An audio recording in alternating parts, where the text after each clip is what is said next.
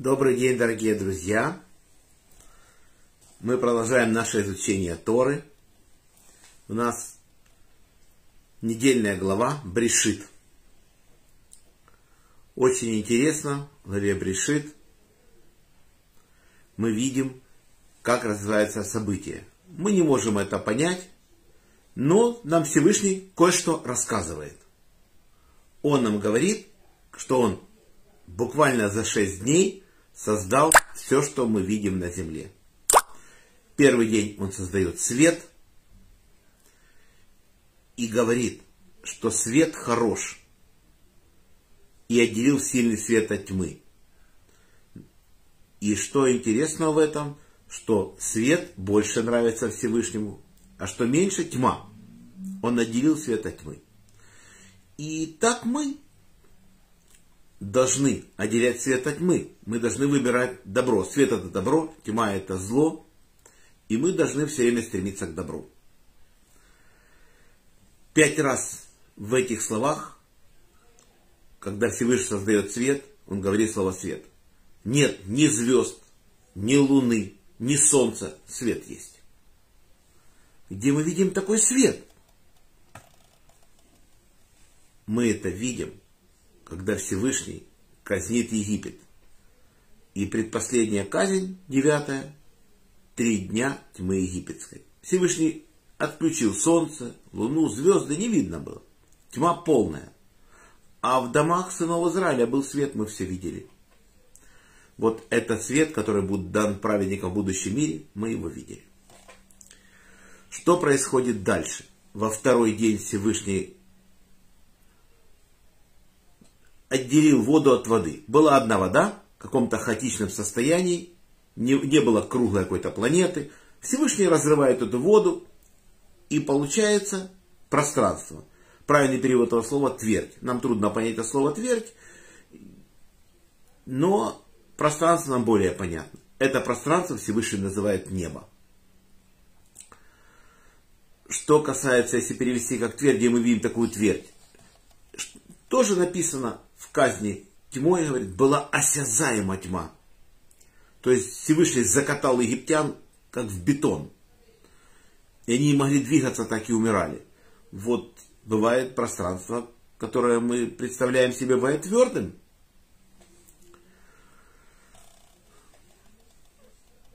И дальше мы смотрим, что Всевышний во второй день не говорит, что это хорошо. Все дни говорит хорошо, а в шестой говорит весьма хорошо, а здесь не говорит хорошо. Почему? Потому что Всевышний создал в этот день еще и силы, которые служат для наказания. И Всевышний это не любит наказывать. И поэтому он не сказал, что хорошо. Но в третий день Всевышний два раза говорит хорошо. Он здесь создает течение вод, называет морями, создал сушу, все говорит хорошо. Потом создал растение, говорит хорошо, два раза хорошо, компенсировал. А в четвертый день он создает светило, солнце, луну, звезды, и говорит, будут они светилами, и будут они вам для исчисления лет, времен и годов. И если так подумать, мудрецы умеют, пользуясь этими светилами, назначать новый месяц, то, что Всевышний от нас требует, чтобы мы сами назначали новый месяц, все праздники. Говорит, у меня нет других праздников, кроме тех, которые вы сами себе назначите. Вот. И не просто так этот календарь у нас лунный существует, солнечный существует.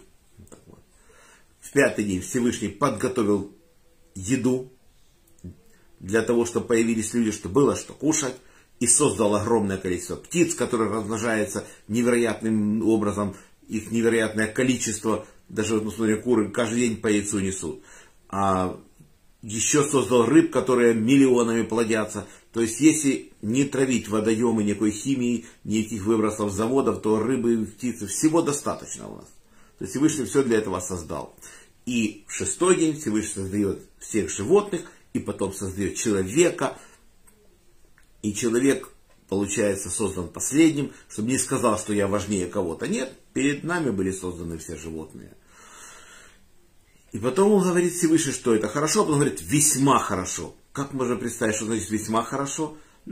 И можем себе представить автомобиль. Любая запчасть, которую изготавливают для автомобиля, можно сказать, она хорошая, хорошо сделана. Но когда эти все запчасти собраны вместе, и когда уже автомобиль готов, и тогда уже можно сказать, что это весьма хорошо, что все, что дал Всевышний, заработало. А в седьмой день Всевышний создает что-то. Что он создал в седьмой день? Пишет, что он отдыхал. Он создал покой, наши мудрецы говорят. Седьмой день Всевышний отдыхал. И нам сказал тоже соблюдать день субботний, потому что Всевышний его осветил, и мы должны тоже отдыхать в седьмой день.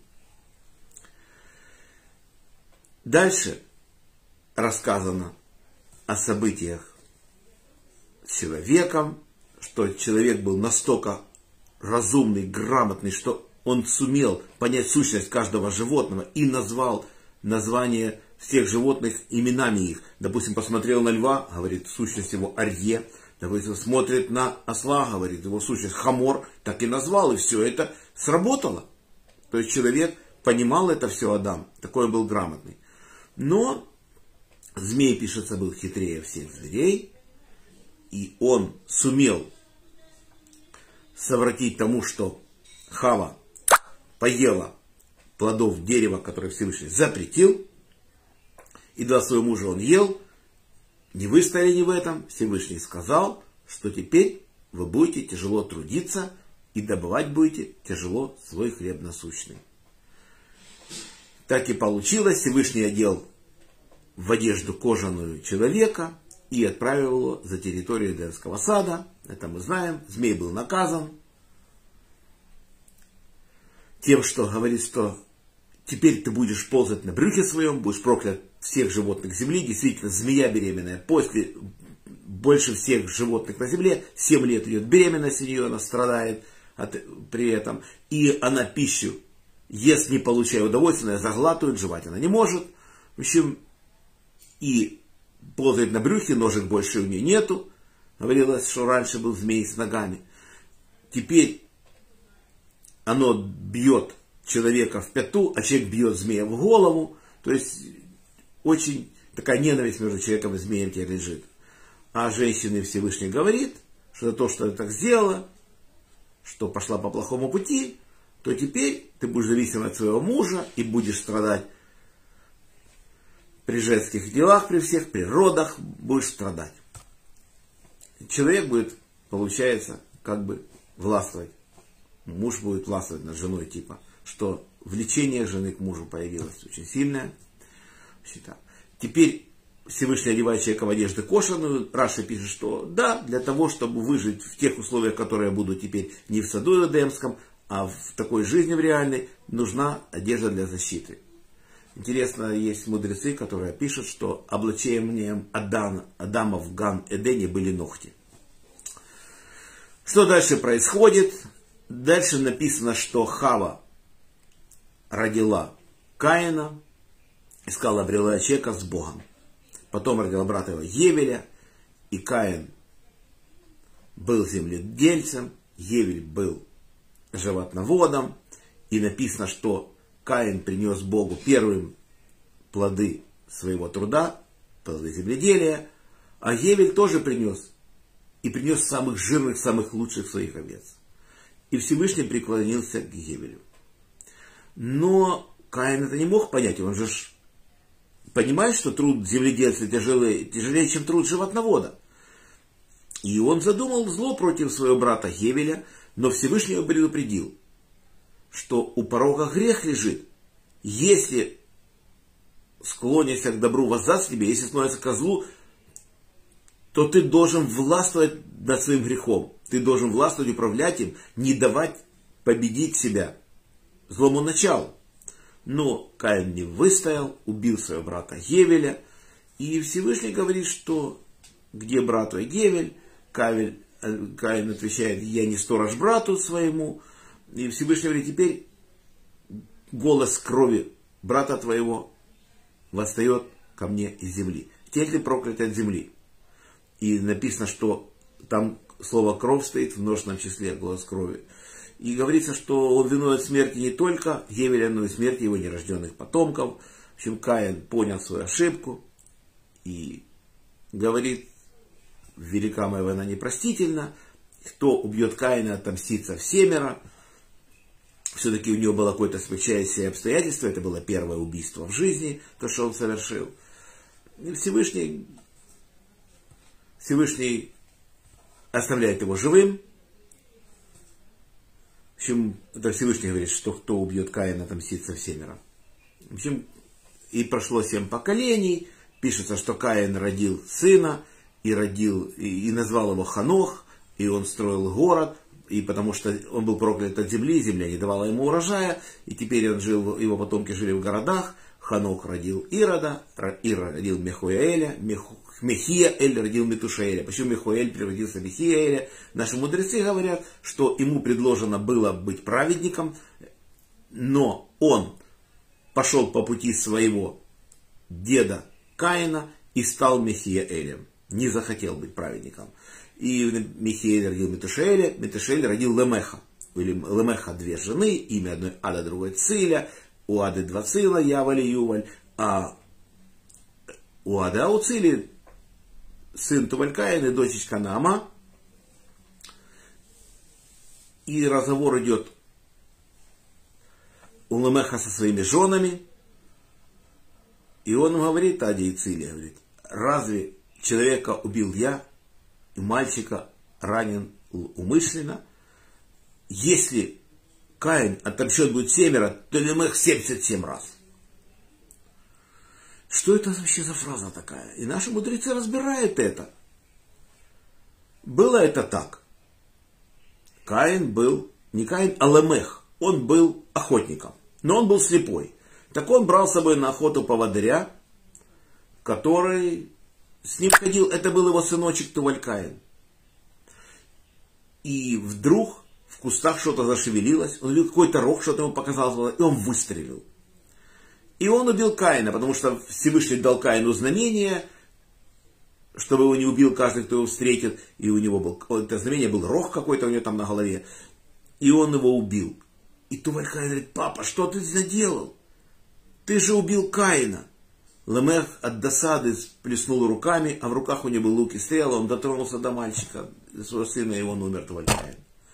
И жены Лемеха, Ада и Циля сказали, мы с тобой спать не будем.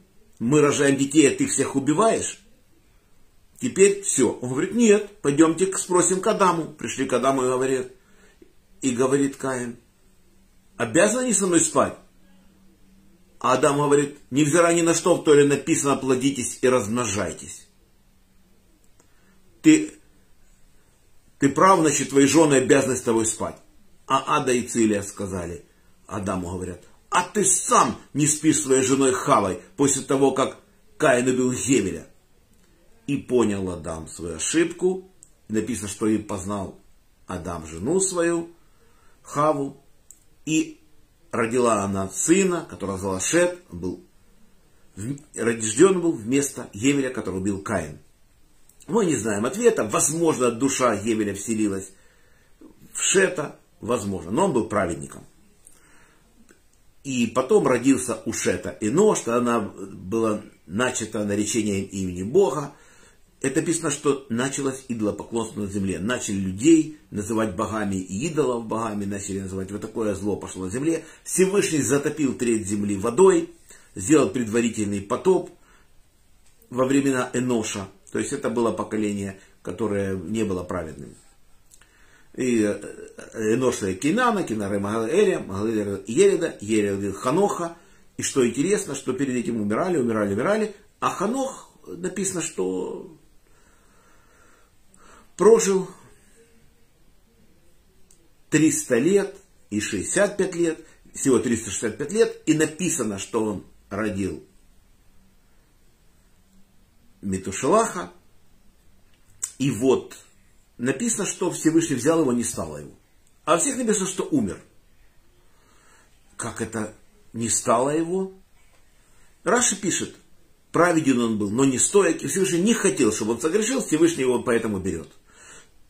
Другие мудрецы считают, что нет, он был такой праведник, что Всевышнего забрал живым на землю, на небо, забрал земли на небо. То есть у нас в рай пошел живым. У нас есть обратный вариант, когда Караха его сообщников Всевышний живыми загоняет в ад, в преисподнюю загнал. Живыми какая-то казнь невероятная, что они до сих пор кричат. А здесь живым ушел на небо. То есть у нас есть такие примеры. Есть у нас пророк Ильяху, мы это знаем. Есть у нас дочь Шера Сирах, которая живая ушла, не умирая. То есть есть у нас такие примеры. Не только один Ханох, но вот Ханох он был первым. Метушелах, который родил Ханох, прожил больше всех на земле, 969 лет, рождал потомков, как и все, кто перечислены эти 10 поколений. И потом Метушелах родил, родил он Лемеха, это не тот Лемех, который родился из потомков Каина, у которого жены, две жены Ада и Циля, это другой Лемех, он прожил 777 лет, и он родил Наха и сказал, что этот утешит нас после работы нашей на земле, которую проклял Бог. И вот Наах пишется, он был человеком уже праведным, и у него были сыновья. Когда ему было 500 лет, он родил Шема, Хама и Ефита. И написано, что наполненная земля злодеянием. И написано, что сыны тех, кто обладал могуществом, увидели, что дочь, дочери человека красивые, брали жены тех, кого выбирали. В общем, велико зло стало человека на земле. Очевидно, потомки Шета не имели права жениться на потомках Каина, а откуда мы это видим? Видим от того, что кого Тора называет человеком. Обрела человека с Богом, назвали его Каин. Так вот, так не имели они права жениться, и они брали дочерей Каина, из потомков Каина и нарушали этим законы, которые Всевышний нам дал. Потом, что мы об этом еще знаем, что возможно, те, кто был людьми, которые обладали могуществом, были падшие ангелы, были и такие, которые входили к дочерям человеческим. Есть разные комментарии, огромное количество комментариев на этот счет, но всякая плоть на земле извратила свою сущность, то есть написано, что разные животные между собой стали спариваться, и началось зло человека на земле было насилие одно над другим. Люди не ценили, что им Всевышний давал огромное количество лет, до тысячи лет они жили. Допустим, Адам 930 лет, Меташалах больше всех, 969, или 962. В общем, мы видим это все, перечисляем. В общем, но так как человечество не заслужило, то в следующей главе мы будем читать, что происходит, как Всевышний пытается исправить этот мир. А на сегодня наш урок заканчивается. Урок был дан за понятие души Владимир бен Григорий, Павел бен Ефим, Самил бен Герш, Хая Малка бат Йосиф, Мира бат Авраам, Роза бат Михаэль, памяти Яков бен Нахум, Ури бен Харитон, Мендель бен Мендель, за здоровье Светлана бат Клара, Шимон бен Ицхак, Фейга бат Берта, Берта бат Фейга, Шимон бен Мира, Анна бат Ривка, Полина Пер бат Соня Сура, Марк бен Нина, Лена бат Лара, Женя бат Ида, Анна бат Елена, Евгений бен Софья, Двойра бат Мирьям, Моисей бен Ева, Ирина бат Двойра, Йосиф бен Раиса, Инесса бат Маэль, Евгений бен Берта, Евгения бат Ита, Фира бат Анна, Геная бен Елена, Леор бен Клара, замазал Парнаса с Гула, Ирина Батури, Аронари бен Ри, Загробша Аронари бен Двойра, Входящий голосовой вызов по... Денис бен Нахум, Авигаль Бацара, за Парнаса и Брют, Владимир Бен Рая, Марина Батрая, Борис Бен Марина. Всего хорошего Олегу Марченко. Всем все самое лучшее. Желаю всем крепчайшего здоровья. Шаббат шалом. До следующих встреч. Надеюсь, она состоится в Йом Решон в 15.30. До следующих встреч. Шалом.